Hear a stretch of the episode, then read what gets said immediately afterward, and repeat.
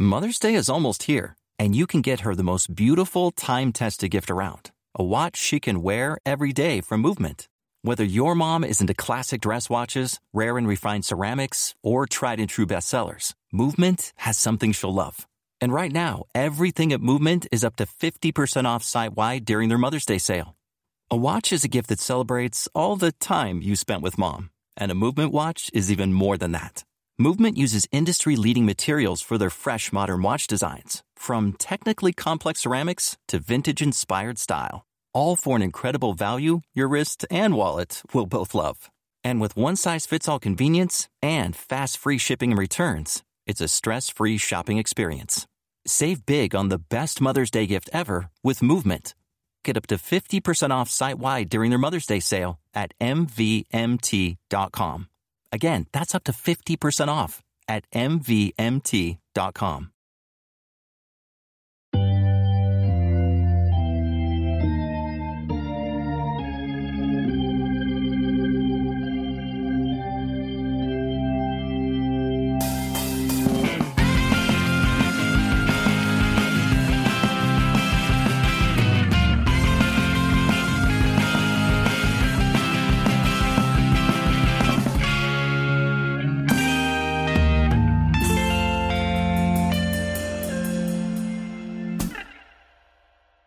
Hello and welcome to Sunday School Dropouts, the podcast where an ex-Christian and a non-believing sort of Jew read all the way through the Bible for the first time. Except we finished the Bible, so now we're talking about stories that seem like they should be in the Bible, but simply aren't. My name is Nico Bakulich. And I'm Lauren O'Neill. And let's get biblical. Let's get biblical. But before we do, there are some ground rules we have to cover. Just wanted to make sure that nobody is listening to this podcast thinking that it's a Christian Bible study podcast. Nor is it appropriate. Sorely disappointed. For children. I'm the ex-Christian. I was raised Presbyterian. I'm now an atheist. And I'm the non-believing sort of Jew. And uh, what is our topic for today? Our our non-Bible but kind of Bible topic for today. Today we're talking about those glorious man-birds of heaven, the angels. The, and that's exactly how everyone thinks of them, as we know. The glorious man-birds of heaven, angels. The beautiful, smooth ones. Uh, Nico, what percentage of Americans believe in angels, do you think? Oh, Lauren, I have to think it's something like eighty plus percent. Well, it seems like you were looking at the Gallup poll from two thousand eleven, because the more recent Gallup poll in twenty sixteen uh, actually places it at seventy-two percent. Okay. Still shockingly high to me, uh, because when I... was a Christian, mm-hmm. I didn't believe when in... When I was a Christian. Na, na, na, na, na, na, na, na, na, na, na. I think you just, like, sorely misrepresented Fiddler on the Roof. But uh, I didn't believe in literal angels, or at least not, like, the kind that interacted with humans. Mm-hmm. Um, you know, like, I, I was open to the idea that, whatever, like, Gabriel existed and announced to Mary that she was pregnant. Sure. But... Uh, That wasn't something that was talked about in my church. We didn't talk about angels. I didn't think about them often. Um, but apparently they're a big deal for a lot of people. And, like, this is the the least important they've been. seventy-two percent is, like, the low point of angel belief in, mm. like, all of, um, you know, like, the history of Western civilization. So mm-hmm. it's worth talking about. Also Middle Eastern history, because... Islam also has angels, and one of the six articles of faith in Islam is belief in angels. Uh, we're not going to talk too much about that because we just don't know anything. We, we're less uh, well-educated on that topic. But before we get into, like, the mythology of angels and how they developed and stuff, I think a good jumping-off point might be how angels are actually presented in the Bible. Yes, so right? There are plenty of angels in the Bible. Um Often in very different contexts, mm-hmm. and we don't get, like, a clear, unified theory of angels. So there's, you Which know... Which is both a blessing and a curse to the generations that yeah, followed. That followed. Uh, we've got, like, the three angels who visit Abraham, uh, and one announces to Sarah that she will, you know, get pregnant with Isaac. We've got the angel that wrestles with Jacob, the angels that go up and down Jacob's ladder. Um, the two that visit uh, Sodom and Gomorrah. Of course. Can't forget those. Um, of course, we've got angels guiding people through a few prophetic visions here and there. Um, in the New Testament, of course, Gabriel announces to Mary that she's pregnant. And uh, we've got several weird-ass angels in the Book of Revelation. They usually appear in human form. And often the people they're talking to don't realize they're angels until they, like, blast off to heaven or whatever. Right. It's weird that we even think of them, of all those instances, as angels, though, don't you think? Because in the Bible, there's nothing that really unifies all of those all of those things. Like, the the fact that all of we categorize all those things as angels came later. Mm-hmm. So it's weird that in the original text, which, of course, is an ancient document that... It's span- a library, not a text. Thank you. Yeah. That's smart. Put that on a tote. I got that from someone else. Probably got it from a toad. um, the Hebrew word we translate as angels is malachim, which literally just means messengers. Mm-hmm. And it's used for human messengers as well. In fact, the prophet Malachi, that's like malachi, that means my messenger. Um, and then that was translated into Greek as angelos, which means messenger mm-hmm. in Greek. And then angels in English. Weird etymology there. Didn't know that the like the word angel came from messenger. Right. They can also, you know, they protect people. They can they battle protect, evil. But they also attack. They also attack. Um, some just exist to serve or praise God. Mm-hmm. Um, and of course, there's also archangels. But we're going to cover those in a separate episode. That's right. There's so much angel chatter. We got to split it up. And, of course, there's the fuck angels, but right. we've already covered those extensively on this show. Uh, what does it say about us that we're like, oh, yeah, angels. We haven't talked about those yet. Well, except for the fuck angels, of course. We've talked about those in like ten episodes. They're called the Watchers, my dear. Um, if you want to learn more, uh, our episode on the Book of Enoch would be the place to start. And many of the other ones where we reference it. So we see a lot of different roles for angels in the Bible, um, but they're not explained in a clear system. Right. Uh, various people after the Bible was written have tried to come up with hierarchies for the angels because I guess uh, when you have a certain worldview, you just uh, categorize everything with that if you're used to hierarchies. You I think know? If you keep reading the same book over and over and over again, you're going to start to create super systems that explain the ambiguous parts. So the most famous Jewish hierarchy of angels is from Maimonides. Mm. Uh, A K A Rambam. A K A the Rambam. And he ranks them in ten ranks, which go from least to greatest. Ishim, Cherubim, Bnei Elohim, Elohim, Malachim, Seraphim, Chashmalim, Erelim, Ophanim, and Holy Chayot. Wow. But it's weird because, like, In the in the Hebrew Bible, only a couple of those are actually even mentioned. Yes. Uh, it's like, where did you get all of this? I don't know. I don't know. His text is very well laid out, though, if you really want to dig into it. And actually, if you dig into it, he talks about how angels are basically a metaphor and mm-hmm. don't like probably don't like literally exist. So, but, you know, we got to rank them anyway. His opinion on it is, is great. He says, all forces are angels, exclamation point. The rare rabbi who's out there throwing around exclamation points. Wow. How blind, how perniciously blind are the naive. If you told someone who purports to be a sage of Israel that the deity sends an angel who enters a woman's womb and there forms an embryo, he would think this a miracle and accept it as a mark of the majesty and power of the deity, despite the fact that he believes an angel to be a body of fire one-third the size of the entire world. All this, he thinks, is possible for God. But if you tell him that God placed in the sperm the power of forming and demarcating these organs, that this is the angel, or that all forms are produced by the active intellect, capitalized. That here is the angel, the vice-regent of the world constantly mentioned by the sages. He will recoil. Yes, he will recoil. So thank you, Maimonides, for telling us that sperm are angels. The most famous Christian hierarchy is from uh, a writer uh, from around five hundred A D who went by the name Dionysius. Mm-hmm. In an effort to trick the people of history. Yes, in an effort to uh, trick people into thinking he was the Dionysius who's mentioned as a, a convert of Paul in the Book of Acts. Original scammer, legend. And he has nine ranks of angels because it's it's three ranks of three, so it's like a trinity of trinities. Mm-hmm. Um, and so those, the first one is angels, archangels, principalities. The second one is authorities, powers, dominions.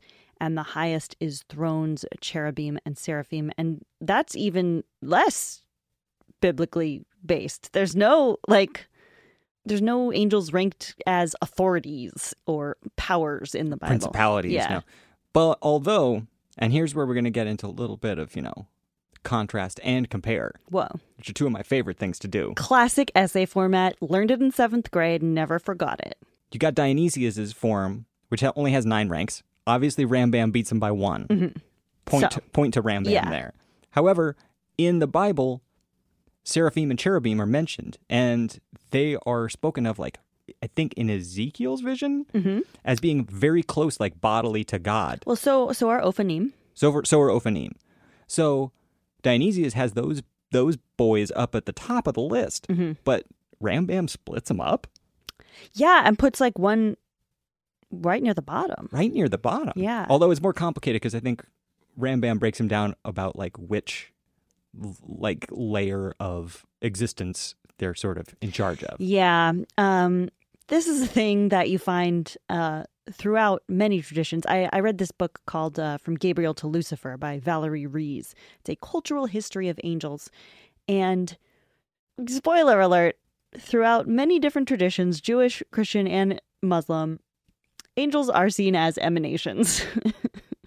Look, we love emanations. You love emanations. We can't stop talking about them here. So the thing with emanations is like, you know, God thinks something. Mm-hmm. And then because he's God, that like emanates from him as a force or a, something, a intellectual principle. It might or, be, it might be perceptible to a person, but it might not. Yeah. Uh, and, you know, those emanations then create more emanations and, and it goes all the way down. If and, they're powerful. So, yeah. And so it creates kind of a hierarchy of like thought and or consciousness that A, like makes the universe work. Right. And B, uh, connects us to God because we are like at the, the, the, we're the lowliest beings, but we can interact with like the lowest form of angels, mm-hmm. and then they can interact with one level higher, and so on and so on. So we do have a direct connection to God through this hierarchy. It's just mediated through angels. Um, so that's like when when Maimonides is saying, "Oh, the active intellect." Mm-hmm. He's he's talking about like, "Oh, this this creator consciousness that emanates mm-hmm. other other things." It's an interesting like thinking of existence uh, as a as an extension of a reasoning mind and using that as a mm-hmm. metaphor. It's very interesting, but a little heady, I yeah, might say. Yeah. Also, for me personally.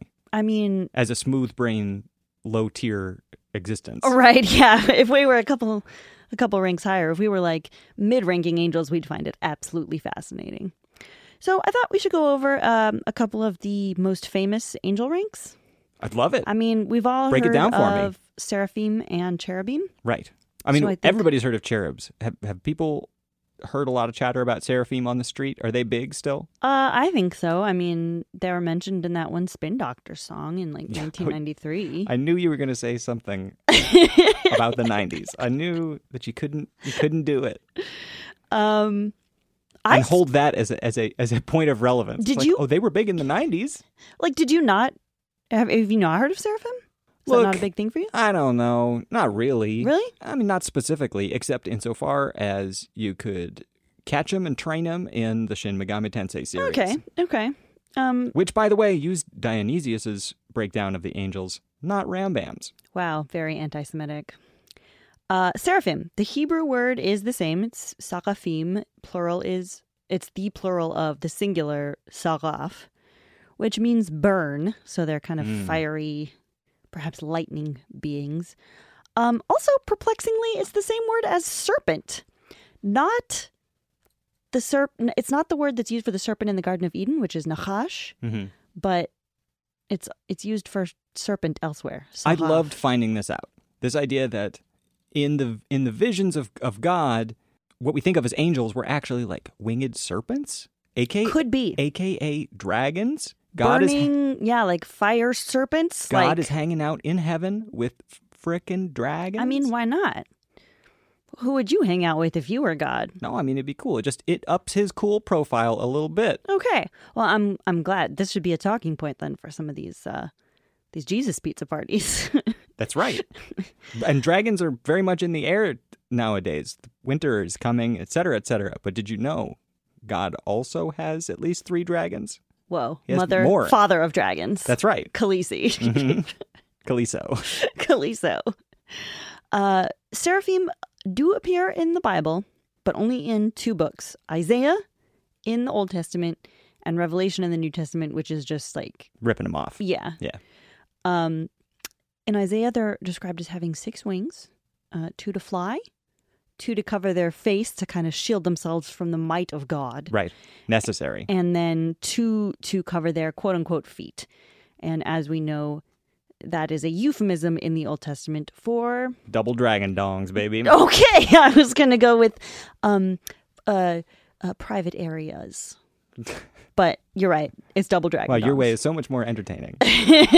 So their job in Isaiah is just to fly around God all day and repeat, holy, holy, holy is the Lord of hosts.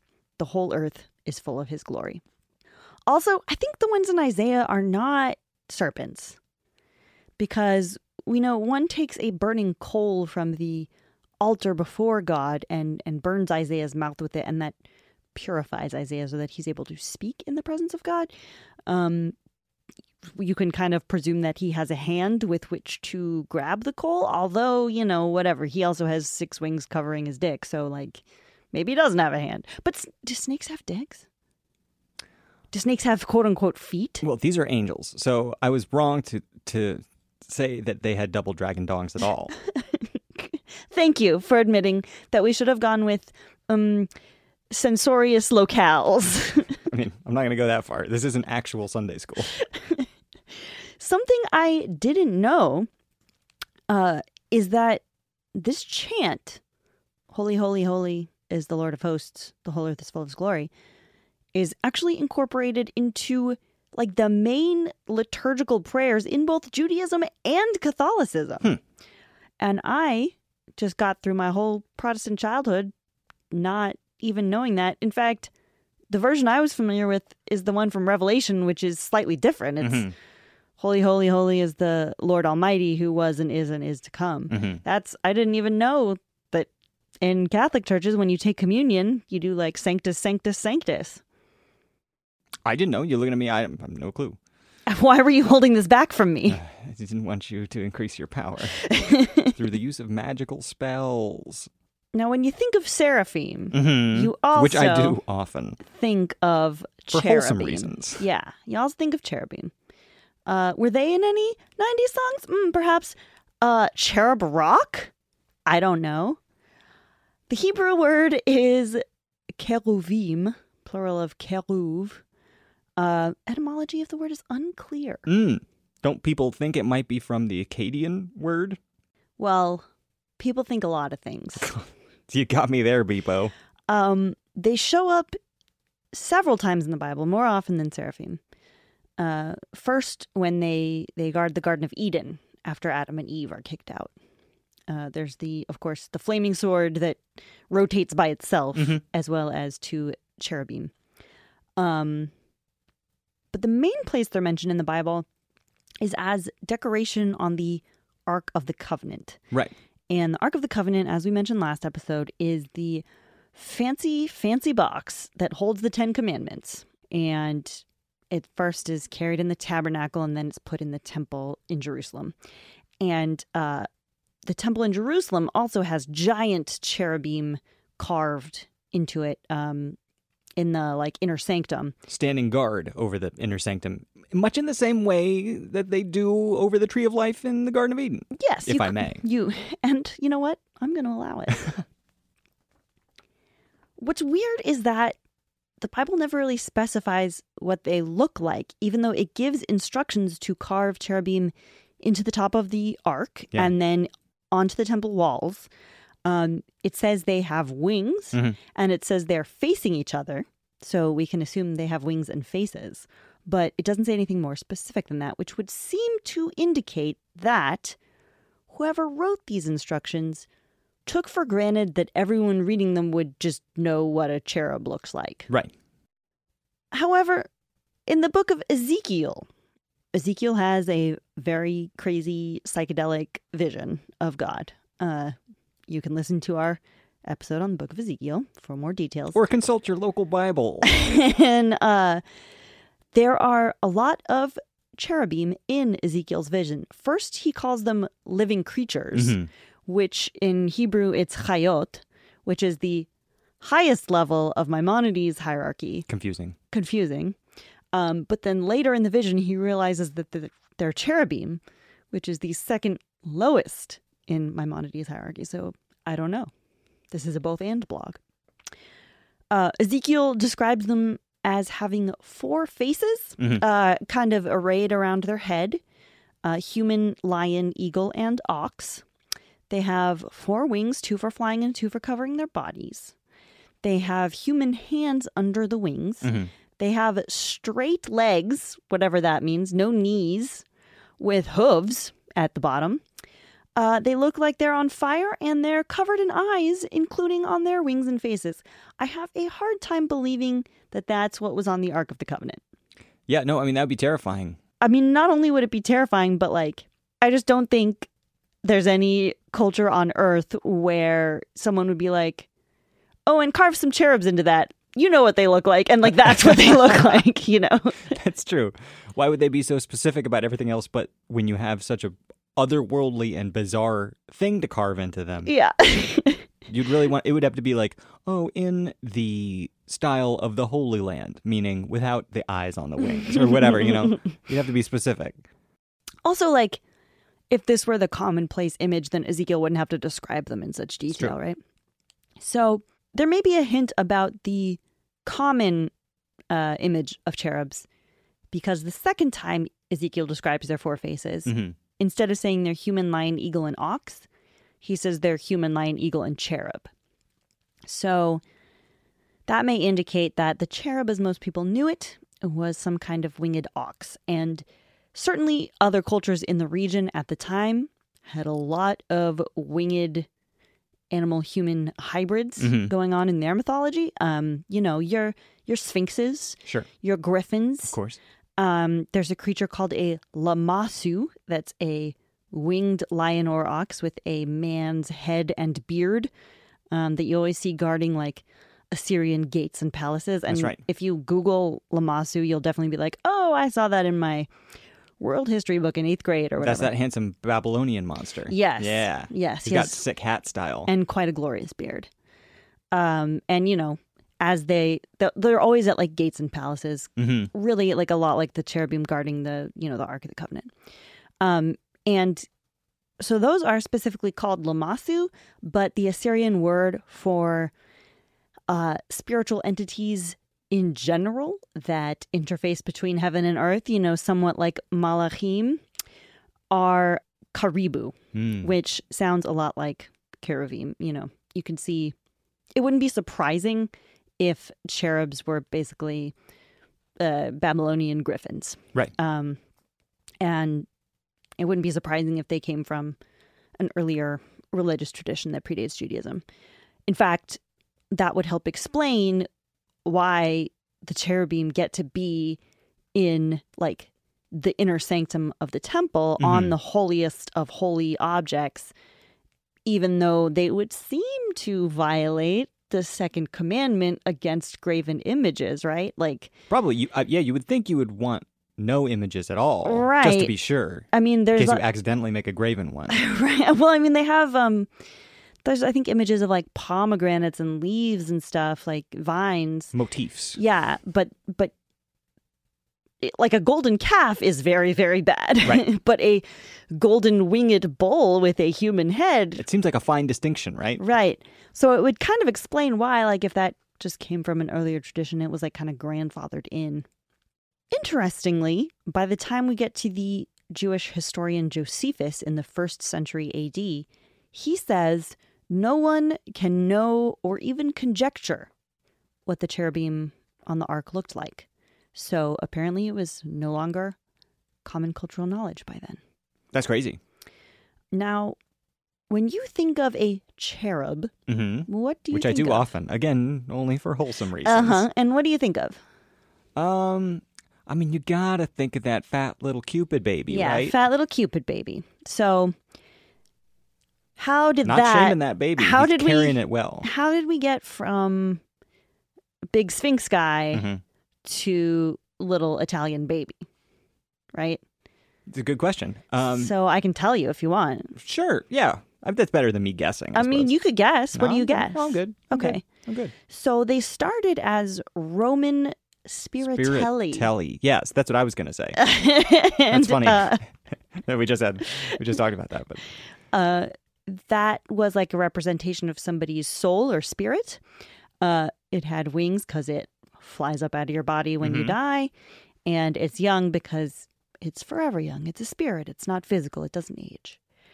And I guess there was a weird transition period in medieval European art where cherubim were portrayed as just heads with little wings, I guess as kind of visual shorthand for an angel, or uh-huh. maybe because they didn't want to draw like the freaky eye guys. I don't know. Eye guys. I like that. And uh, it's like Reply Guys.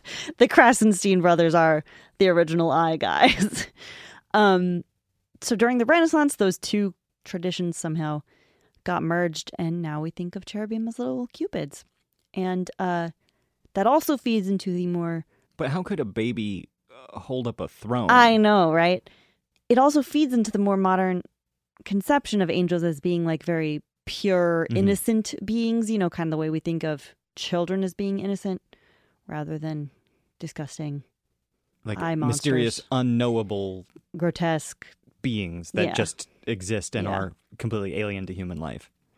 So in Ezekiel's vision, the cherubim are pulling God's throne. Mm-hmm. And uh, God's throne is on very trippy uh, wheels within wheels, right. is the uh, is the famous phrase from Ezekiel. And uh, I just think they're worth mentioning. That That's the class of angel known as Ophanim. Um, that appears in Maimonides' hierarchy. Ophanim literally just means wheels. In modern Hebrew, Ophanaim means bicycle. Im is the uh, special suffix you use for uh, two things. It's it's plural for two things. So it translates So it's very, a double wheel. It's yep. a bi-wheel. It's a bicycle, Ophanaim. Bicycle. Yeah. Wow. Um, and in Ezekiel, this type of angel is a wheel intersecting a wheel, uh, and it sparkles like topaz, and it has eyes all around the rim. Think about it. Just think about it, Just won't think you? about it. I don't want to, and uh, I understand why uh, nobody wants to paint that. Yeah, I mean, it doesn't really uh, jump off the canvas at you, you know? Like, it doesn't inspire, I think, the same way that a, that a human figure would, despite human how blasphemous with, that is. with giant wings, you know? Mm-hmm. Powerful wings. Sure. Simply beating the air. Wow. Powerfully. um. So that's a glimpse at uh, at biblical angels. Merely a glimpse. They're weird. Well, some of them are normal. Some of them are not acceptable. I mean, overall, it's mostly mysterious, right? I mean, like in the Bible, it's all up for grabs, kind of. Like, I mean, it's just like a bunch of random references thrown together without any common point. It is. Um, which is interesting. I don't know. It makes sense. It's, you know, like if angels are supposed to be just a, a mediation between you and God because you cannot handle God's actual presence, then like, yeah, it's going to be weird and unexplainable. Yeah. Although people did try. And we're going to talk a little bit more about that. Probably, no... Definitely. After a short break, you're going to hear some music and we'll be right back. Okay, bye. Okay, bye.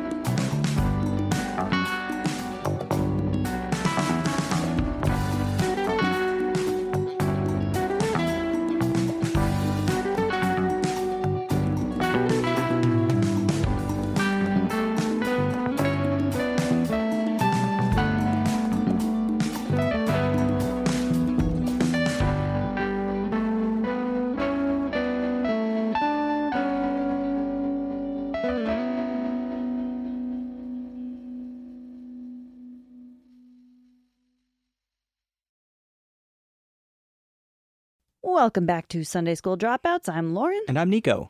And hey, we're talking about angels. That's right. It's your friendly friends in the sky. Your buddies. Angels. Anyway, we were talking about seraphim and cherubim. And Ophanim. And Ophanim. Those and are Hayot. Those are your boys who live in the Bible. Mm-hmm. But after the Bible, people still had to figure out what angels meant, right? Because, like, yeah, they're, it's not explained. They're still a really big deal because people, like, feel like, okay, I'm interacting with something supernatural or mm-hmm. something in my life went right in a certain way or wrong in a certain way, and and how did that happen? And angels are a good explanation for that. Absolutely. For example, mm-hmm. in post-Bible Judaism, mm-hmm. they came up with all kinds of colorful stories about angels. Yes, all throughout the Talmud, all throughout the Midrash, Midrashim, like everything. The Targums, everything's packed full of angels, baby. Now, I you did most of the research in this area, but I would like to mention the couple things that I learned, uh, which are one, uh, each angel can only perform one task. So that's why three angels needed to come down to Abraham, because, like, one needed to tell Sarah that she would get pregnant. One needed to, like, I don't know, destroy Sodom or something. And, and the third one drove. And yeah. the third one drove. Uh, I also like that uh, the idea that there are infinite angels watching over every natural process. So every blade of grass has an angel assigned to it. And there's just, like, more angels than you can imagine. They're moving the stars. They're moving the animals and birds and such. So there, yeah, so those are all a bunch of different but sort of complementary ideas about angels. Yes. At first, people tried to explain angels as, like, a mythical phenomenon. Like, looking at the Bible and being like, what kind of beings were they and what was their relationship to God? Because they decided that all these mentions were of the different classes of actual creatures that somebody could see or interact with. But it's very interesting because that discussion was, like, heated. And by that, I mean that, like, opinion shifted very quickly, and there were extreme opinions on a lot of different sides. Which and people, is, people were just coming up with stuff yeah. and trying to trying to work something out. It, it did gradually coalesce into something pretty, uh, pretty stable. It's weird because, like, there just isn't much, like, there is no unified theory in the Bible. So anything right. that you're arguing about is, like, coming from your own head. Totally. So even from the very start in the Bible, one of the things that is argued about and disagreed upon, I would say, okay. is when the angels were created. Oh, yes. So, because God doesn't mention creating, God doesn't mention, when he wrote the Bible, the Bible doesn't... when God transcribed the Torah to Moses. In the Bible, it's not mentioned when angels are created. Right. But they are around But they do later, exist right? in the Bible, so yeah. So then the question is, did they help God make everything? So, for example, were they created on the first day first and then helped him do that kind of stuff? Or is that actually blasphemous because it's splitting up the power of the Godhead into things that are not God? Mm-hmm.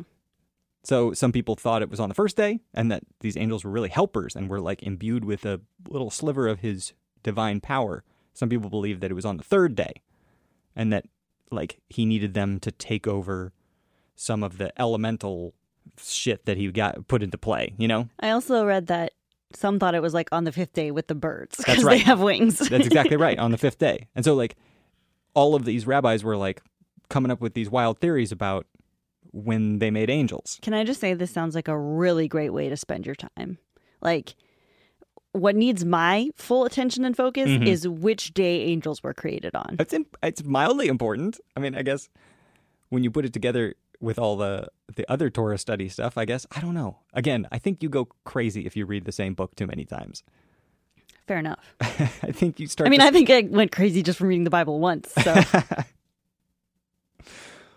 um, I want to tell you a little story about how this talk about angels sort of expressed itself in, in a way okay. that I think you might find interesting. I'm ready. So there was a group of of Jews that are called the... The Magarians. Magarians. Magarians. M A G H A R I A N S. No idea what that means. These days they're called the cave dwellers. Wow. Because the big cache of writings that we found of theirs was found in a cave, which seems a bit much. I mean, like... Wait, are, are they like the Dead Sea Scroll people? Sort of. Sort of? I don't think that I don't think they were found in the Dead Sea's okay. ca- in those caves. Okay. Found in a different, different cave. caves. Got it. They're scrolls that were pretty near the Dead Sc- the Dead Sea, the Dead Scree, as I call it. So these cave dwellers. Okay. This was these caved men. Mm-hmm. These these guys came up in the days that the Pharisees were also around. Okay. So this is like pre-Christ, but not that much. Okay. So this is like a, a big time of change in in Judaism. Right, because like Rome had taken over. Right. One of the one of their real bugbears, one of their pet peeves mm-hmm. was anthropomorphizing God. Okay. They didn't like that the Bible described God as doing things that were like human actions. You know what I'm saying? Like God came down, or God ascended up, or God had black hair and curly hair on his head and stuff like that. Okay. Which is all in the Bible. I don't remember that black hair, curly hair part, but I believe you. That's when uh, what's his name looks at looks at God, but he doesn't get a good glimpse of the face. Oh yeah, old what's his name. You know what I'm talking about.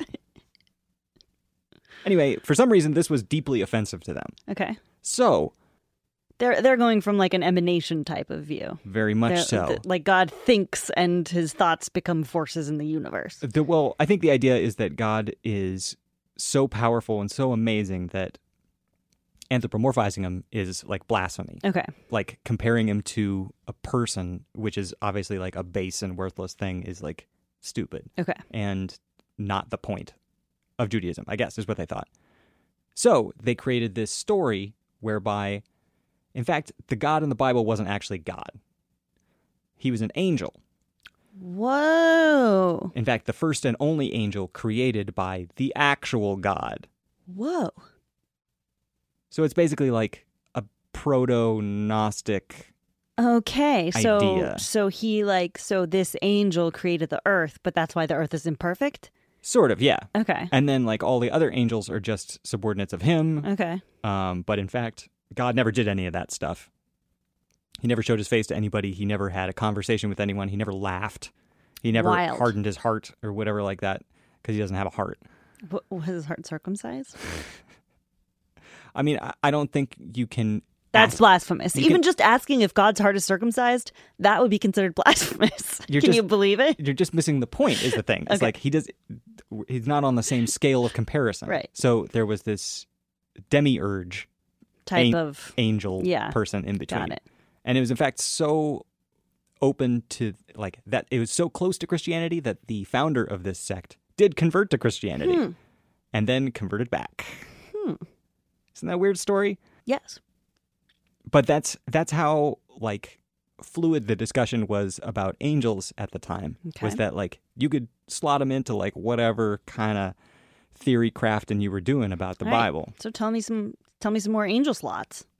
So there are a bunch of sort of minor angels. Okay. We, like we talked about earlier, most of the named angels that pop up in the Bible are archangels. Yeah. Those which... were recurring roles. Right. You know, your real, they're cast members. They're not special guests. Or maybe they are special guests. I think they're special guests because angels can only do one task. So. Is that according to union rules? They can yeah. only do one task? Um, but there are also a bunch of sort of like mythical angels in Judaism, like sort of folk folk angels. That aren't in the Bible. Aren't in the Bible necessarily, um, and don't have the full like archangel status. But they but they exist in the in the community. Yeah, at least they did yeah, when in, a bunch of this stuff was written. Past, yeah. yeah. So I'm just going to run down a, a list of some of these angels that, that stood out to me among okay. the ones that I found. And All again, right. I've read a bunch of this in the wonderful book about Jewish mythology called Tree of Souls uh, by Howard Schwartz. Yes, amazing book. Uh, if anybody wants a giant tome. encyclopedia of uh, Jewish mythology, it's a really good one. Among other places. So I'm going to run down some of them. These are the ones that stood out to me. So there's um, Radwariel, the keeper of the Book of Records. Okay. I mean, it's just like it sounds. He yeah. knows. He knows when you are sleeping. He knows when you're awake. Does he know if you've been bad or good? Yes, absolutely. Wow. So he's got it all. He simply does. But that's his one task, is writing down what everybody does in this giant book. And then at the end of the year, he distributes toys or coal. In a way. anyway, it, anyway, he compares the record in the book to what you repent for in the new year. I see. You also got Galazur. I Galazur. Love, I love this guy. Um, he's in charge of pronouncing God's evil decrees. What? So God's evil decrees? Yeah, I, that's how it's written about in, wow. in this Midrash, but it's like... This is the monotheism problem. Exactly. It's the paradox of evil, or whatever it's called. Yeah, or whatever.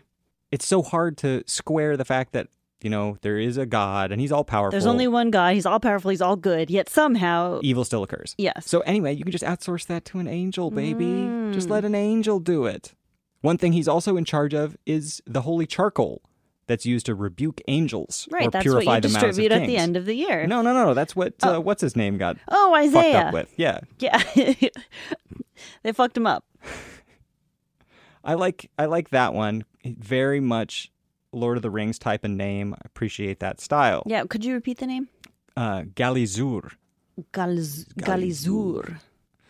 Um, there's also an angel which I think still has something of a of a following around. Um, whose name is Lailah or Lailah, the, the angel Lilith, of, the angel of conception. Whoa, very different. Okay, so this is the angel whose job it is when God decides that there should be a kid.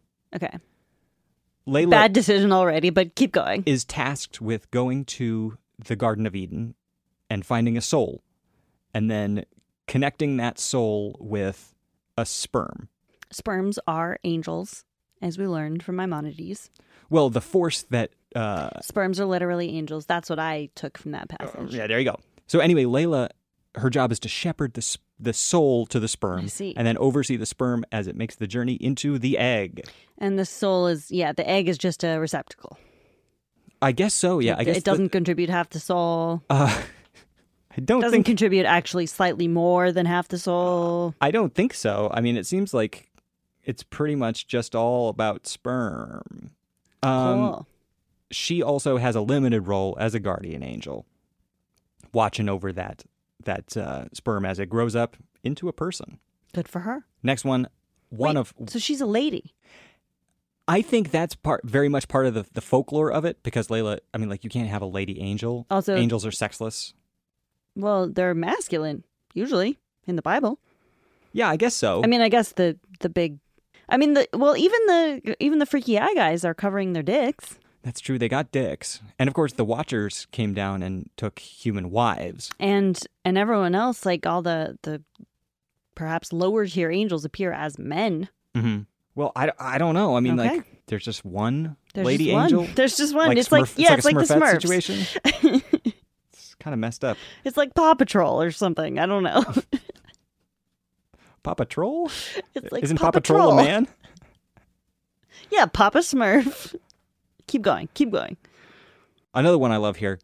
How about the idea of the angel of friendship? Mm. Uh, this is a weird one because according to rabbinical tradition, mm-hmm. when two friends meet, an angel is born. Two friends. One angel. And then that angel just lives to sustain that friendship. However, if two friends go more than one year between meeting, the angel dies. What? Because the angel of friendship can only live for one year. What if they talk on Facebook? Do they have to meet in person? I don't know. This is these are really good questions for what your rabbi. But that's supposedly why if you go longer than one year, when you meet again, you have to give a blessing of mourning. To honor For the, the angel. To honor the dead angel. Wow. And just a quick roundup of a couple more angels. Some I love of, angel roundups. Some of these I love because other writings about them are like, yeah, this rabbi just made up this angel. Like uh-huh. nobody nobody really knows anything about it. It's just it's just an angel that yeah. this guy made up. Yeah. What about Zadkiel? The tzatziki of God? No, I said that wrong. It's it's Zadkiel, the angel who dresses you when you arrive in heaven. Dresses you like salad dressing with tzatziki? That's right, baby. Delicious, delicious cucumber sauce. Great. Uh, is that tzatziki? Uh, it's yogurt sauce, but you put it on cucumbers often. Okay, okay. Cool, cool. No, this one... I'm glad we worked this out. He straps you into, like, your angelic vestments or whatever. Oh, that's cool. Um, and there are some stories about him, and he has a lot of conversations with famous rabbis. Thanks. It's a regular chatterbox. And to wrap it up, a description of the Angel of Rain from a Midrash, who resembles an ox whose lip has been split open. Hmm. And that one is apparently in charge of all miracles. I just like t- to bring that one home because it reminds me so much of what you said about the cherubim being like ox people, you know? Yes. Like the face of the cherub is an ox face. Yeah. Or maybe. Yeah. No, I mean, it's an ox face. And it's definitely, yeah. So that's a post-biblical Jewish angels. Yeah. A very brief overview. I mean, mostly the thing I want to sort of strike home is after the Bible, talk about angels was in flux. People were just making stuff up. And they talked about it all the time. They really did. What's interesting is that you find beings like this in a lot of different cultures that don't have, you know, they, they may not call them angels, but you'll have kind of magical spiritual creatures that are in some way necessary for, you know, the cosmos to operate or for... That's more like Rambam style. Yeah, or for humans to have some way to interact with the divine. In Greece, ironically, these beings were known as daemons, mm-hmm. like probably actually pronounced demons, but spelled D A E M O N S, like in the Golden Compass.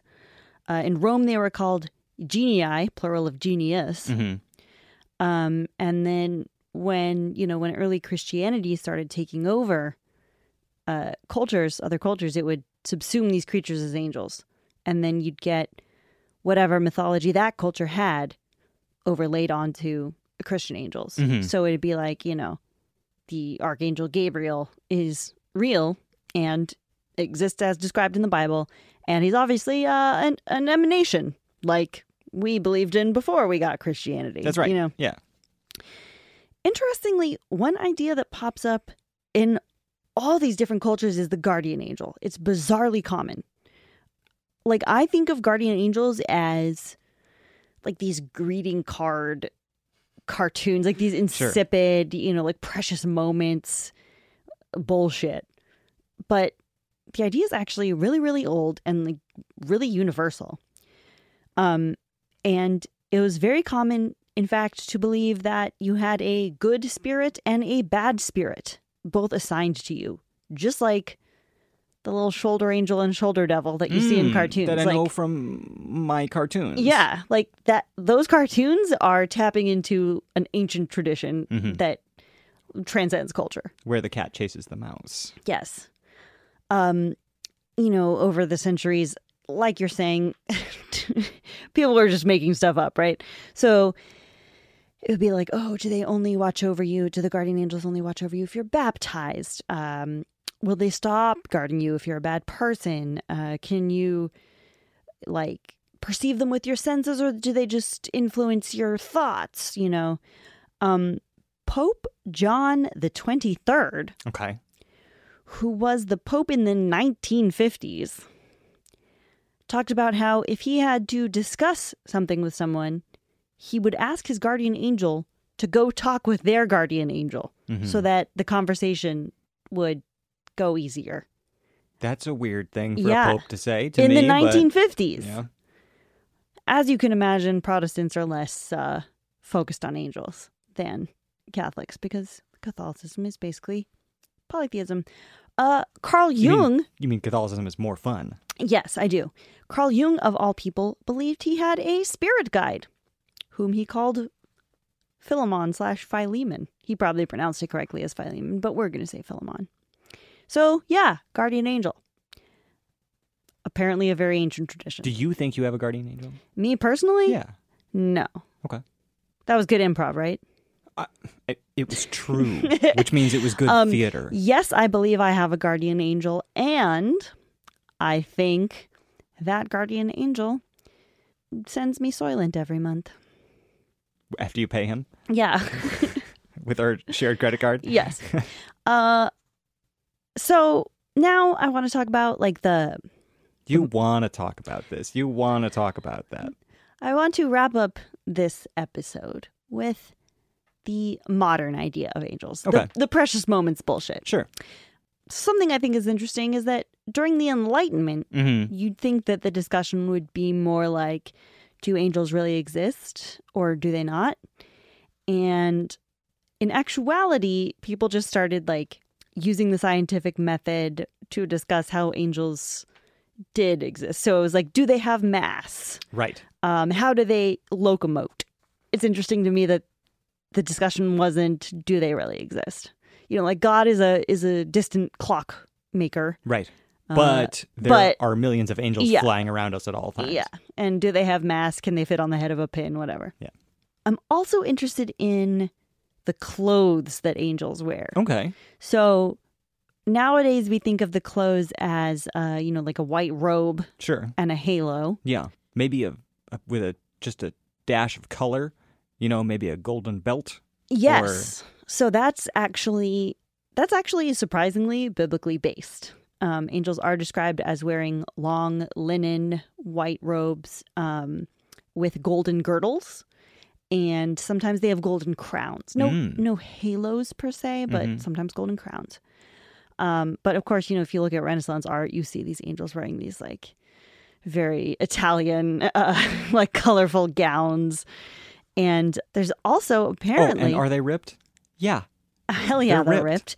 And there's also these medieval Islamic representations of angels wearing turbans, wearing colorful robes uh, with multicolored wings. I saw some of these pictures. They're amazing. Um, some of the Renaissance angels have colored wings too, mm. interestingly, multicolored wings. As we were saying earlier, and this goes into your comment about how ripped the Renaissance angels were. Yeah. Uh, they're mostly male. Right. All the Bible's angels are male. All the angels that have names are male. Um, apparently, Lailah got snuck in there somehow. Yeah, I don't know what's up with that. Um, Again, people just desperate for some sort of female presence in the Godhead. Yeah, yeah. People will just be like, well, look, something's got to go in there. Um, they start becoming more feminine in European art in the Middle Ages. And I guess the basic theory is that if... If a culture currently conceives of angels as being really, like, hands-on, mm-hmm. then they're more masculine. Hmm. If if your, like, myths about angels are like, oh, this angel came down and, and uh, diverted the river and our crops grew or sure. whatever. Has like, a sor- sort of fire situation. Yeah. Um, that angel is going to be portrayed as really muscular and, and masculine. Um, but when the angels... Musculine. Musculine. What a beautiful word. Um, when angels are conceived of more as like they're in heaven, um, they're more like they're in repose and they're just kind of like contemplating or worshiping, then uh, they become more feminine looking. However, I don't really like, I feel like angels nowadays are like bizarrely feminine. Hmm. I mean, definitely, I think the popular image today of angels is of a very androgynous vibe. I like when I was a kid, I thought of angels as being girls. Hmm. I mean, I guess because the robes look like a dress and they're usually portrayed with long hair, but maybe the long hair is just like a a leftover from Renaissance art. Yeah. I don't know. What did your Gallup poll say about that? If only I had been on the Gallup committee. Another part of our popular image of angels now is that when humans die, they become angels. Mm-hmm. Um, when, in fact, only a couple people in history got to become angels. Yes, only, that's in the Bible. Only sort two, of, not yes, really. Sort of, but not really, but sort of. Only two people have become angels. Uh, Enoch became Metatron, mm-hmm. and Elijah became Sandalphon. That's right. And uh, that's because those are the only two that didn't die. They got sucked up to heaven. Yeah, they got they ascended. In one case, God sent someone down with his car to go pick him up. Yeah. Then... I mean, it was a chariot of fire, but yeah. Uh, the thing is, if you look at actual, like, official Christian theology, I think it's pretty rare to find a denomination that says we literally become angels, mm-hmm. but the actual theology is usually like, we will just be kind of souls in heaven, and we will be like angels, and that will be like incorporeal, and we'll just be worshiping God twenty-four seven. Right. Um, I and, mean, but if, wouldn't it suck to be an angel? Because then you would have like some tiny, narrow yeah, element of the universe that you had to devote your entire existence to maintaining. I mean, the thing is, it seems from a human perspective mm-hmm. like it would suck to be an angel, but when you're actually an angel, then you're like in pure bliss all the time or whatever, because you're always worshiping God. Mm-hmm. Um, but, you know, so so that the idea that we become like angels definitely has sure. uh, biblical basis. Jesus, we get to hang out with angels that. For sure. Uh, in that's, heaven. That's not guaranteed. Oh, I don't yeah. think. No, I mean, we can. Okay. Uh, you heard it here. Uh, officially, according to God, we do get to hang out with angels in heaven. Um, but I think, you know, I think if you ask just like your average Christian uh, who goes to church on Sunday but isn't, you know, digging super deep into like historical theology or sounds whatever. Sounds like a reasonable person. I think that that some of them would definitely say we become angels after we die. Um, so that's, that's angels. Yeah. So we talked a little bit about the organization of angels earlier. Uh-huh. And I love Rambams. I love Dionysiuses. But I think it might be time to update the formula a oh little bit. Oh my God. So I have a new proposed organization of angels. Whoa. Okay. Okay. Ranks of angels according to Nicholas. This is Nico's categorical and tremendous classification of the angels. Okay, I'm ready. Okay, first we got scary ones. Okay. Lots of wings and eyes. Uh-huh. No bodies. I think not Question having mark? I think not having a body is scary. I do too. More like a monster than a friend. Mm. Okay, okay. Those, are, those are scary ones. Scary ones. Sexy ones, but what? not but not really. Okay. They look like beautiful androgynous people. Okay. They're cooler than you. True. No anxiety. First of all, all androgynous people are cooler than me, but keep going. They don't have to intervene in human life, but they do. Mm, that's nice. Amazing hair and teeth. Mm. Okay? This is like the mom friend. This is like a tag yourself. Okay. They're mysterious ones. Okay. A K A particle friends. These angels are behind all the forces in the world. Mm-hmm. They're difficult to see, yeah. but my eyes are bad. They're moving stars.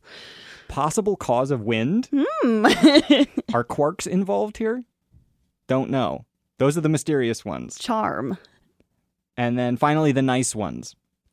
These are just friends who help us out and don't make a big show of it. They're working quietly in the background to improve our relationships and growth. Quote, your grandma's favorite angel.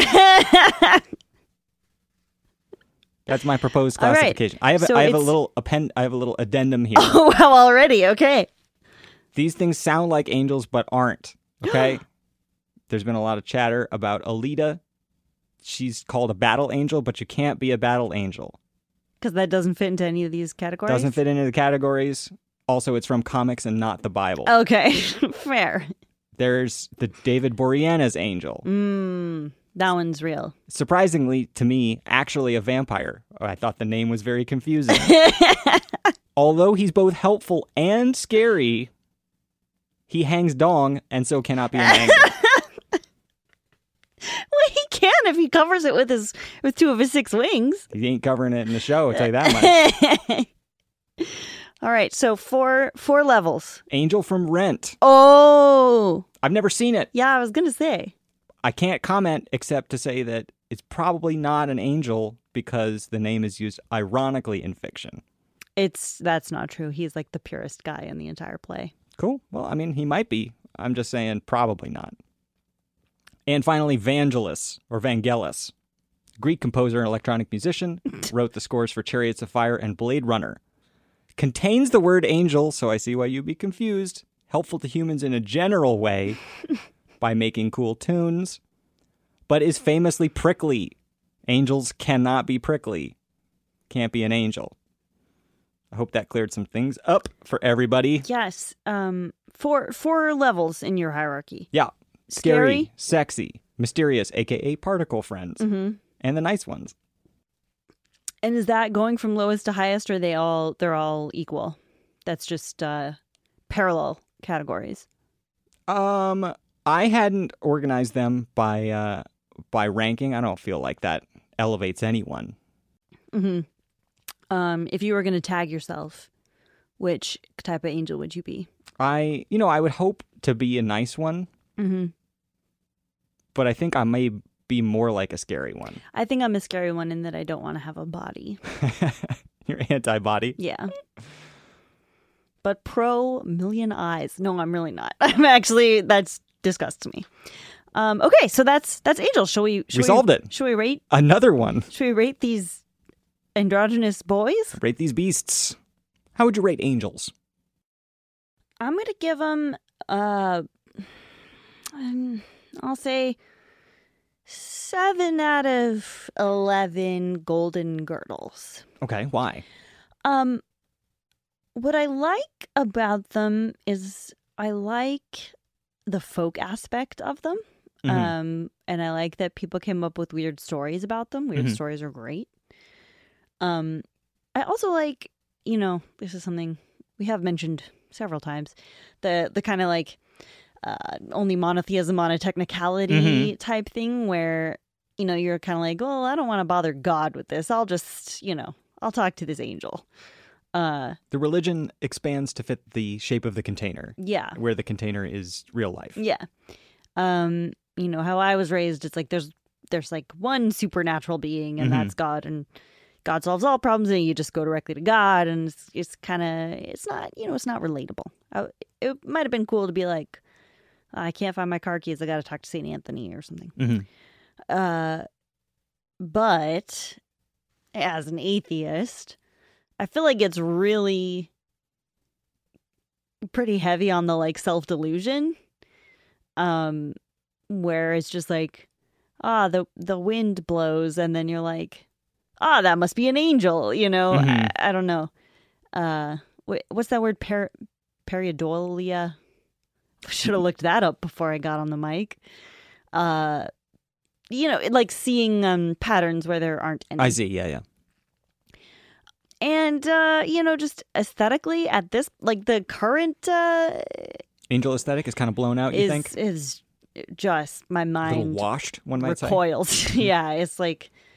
Uh, little little children in in robes. Uh, I hate that. Fair uh, enough. If angels were still like winged oxes with yeah. human heads, mm-hmm. I'd be more interested. Nice beards. I know you like a nice aesthetic. Beard. I do love a beard. I'd be more interested aesthetically, at least, if not theologically. That's fair. Uh, how are you? Uh, how are you going to rate angels? I'm going to give them like eight out of eleven. And sorry, moms, but I'm going to say double dragon dongs. Wow. So sixteen out of twenty-two regular dragon dongs. That's right. Okay. But they only come in pairs, as anyone with more than a passing familiarity with dragons would know. Um, I also like the folk story side of them. I love to, any of these stories where religion gets into the hands of people and then it instantly expands into craziness. Yeah. Um, and seeing the contrast between what might be considered like a monolithic piece of writing and then seeing how it's actually interpreted and, yeah. and used in the world. I, I like seeing that comparison, and angels are, are a, an interesting way to do it, especially because the tradition is still alive and well today uh, among people that believe in Kabbalah or I mean, even just seventy-two percent of Americans. Yeah, I mean, like... like... Uh, uh, Americans of a of a wide variety. That's that's it is kind of cool that the tradition is so ancient and universal, and mm-hmm. much more so than I than I thought coming into this episode. So that's cool. Um, I also it was really fun to read about Rambam's ideas about angels being like basically particles. You know mm-hmm. that like that idea that there are millions of angels around us at all time, and like. When the wind blows, that's millions of angels and whatever. It's like not that far off from like atomic theory or something like that. Sure. Molecular theory. And that they all have like a, are, are responding to natural forces, which are also God e- expressing himself through angels or whatever. It, it's it's very strange, but I was like, hmm, yeah, it makes sense. You know, it's just like you take out the angels and that's just a way of looking at the world, right? Yeah. I don't know. So it was kind of cool. But also at the same time, I'm kind of with you about it being a way to refuse to acknowledge uh like the real world. The real world. Yeah. Yes. Which I think is something people should at least try to do every once in a while. It's hard though, you know. It is very difficult. I can see just retreating to angels. Yeah, I mean, and I don't know. I don't want to be too judgmental. I mean, angels could be a could be a a good way of explaining things in your life that help you get through it. And Lord knows we only live once. Anyway, those are my angel scores. Great. Do you want to check the goddamned mailbag? Yes. As we know, this is really a show for delivering curses and blessings to animal pals, a k a animals. And we have some cats to curse, including Elizabeth's cat, Livy, and Grace's cats, Apollo and Artemis. I had a hamster named Artemis mm-hmm. back in the day. Very academic name. Um, I also had a gecko named Nefertiti. Nice. Those are great names, baby. Uh, here's a curse for those cats. They themselves, by their own declension, fell away from the direct leading towards the divine being through self-conceit and self-will, and through their irrational veneration for things which appeared to them worthy of God. Damn. Those cats fucked up. Mm-hmm. We also have to bless some dogs. Specifically, Grace's dogs, Freya and Pax. Top, there's so many good names on Great here. Great dog names. Kidding me? In this manner, may those understand the dark sayings of the prophets who desire to understand them, who awoke from the sleep of forgetfulness, deliver themselves from the sea of ignorance, and raise themselves upward nearer the higher beings. Beautiful. Now, listener Ross has requested a blessing for his cat, Musette, Mm-mm. who is twenty years old, deaf, and reportedly very sweet. Now, it is against our policy to bless a cat, but in extenuating circumstances such as these, we can deliver a neutral statement. So here is uh, a paraphrase from Josephus. Nobody can tell or even conjecture what was the shape of this cat. It's true today as it was when it was written. But that will do it for our show today. If you want to send us an email containing pictures of your cats or dogs with the idea that we might, you know, sling a little bless or curse their way, you can do so by emailing us at contact at sunday school dropouts dot lol. That's contact at sunday school dropouts dot lol. Do not do .com. Don't ever do .com. It's bad for you. Don't do .com, kids. It's a gateway drug. You can follow the show on Twitter at sunsschooldrop. You can follow me on Twitter at Lauren E. O'Neill. O'Neill spelled with an A as an angel. You can follow me on Twitter at Nico Bakulich. N I K O. B A K U L I C H. That was a weird one. Sorry about that. As always, we want to thank Elise Carlton for our logo and art. And I thank Nico for his music, engineering, and editing skills. If you want to be an angel in someone else's life. Mm, like specifically our life? Specifically? Specifically our life? We're, we're Now we're Atlantically. Atlantically our life? What you should do is actually tell your idiot friends to listen to our wow. show. If you can't do that, the second best thing you could do is leave us a review on Apple Podcasts or iTunes. You could be like the wonderful Bride of the House Cat, who said, it's a good podcast and you will probably like it. Damn. Straightforward. True. True A F. We'll be back in two weeks. Uh, we've loved having you here to talk about angels with us. Damn. It's been a pleasure. The time has frankly flown by. Wow. Uh... You know, this has been amazing. And, you know, we'll talk to you really soon. Uh, I don't know. I just have a smile on my yeah, face. Yeah, well, well, like, uh, I'll see, we'll see you Sunday. Okay. See you on Sunday. Okay, bye. Bye.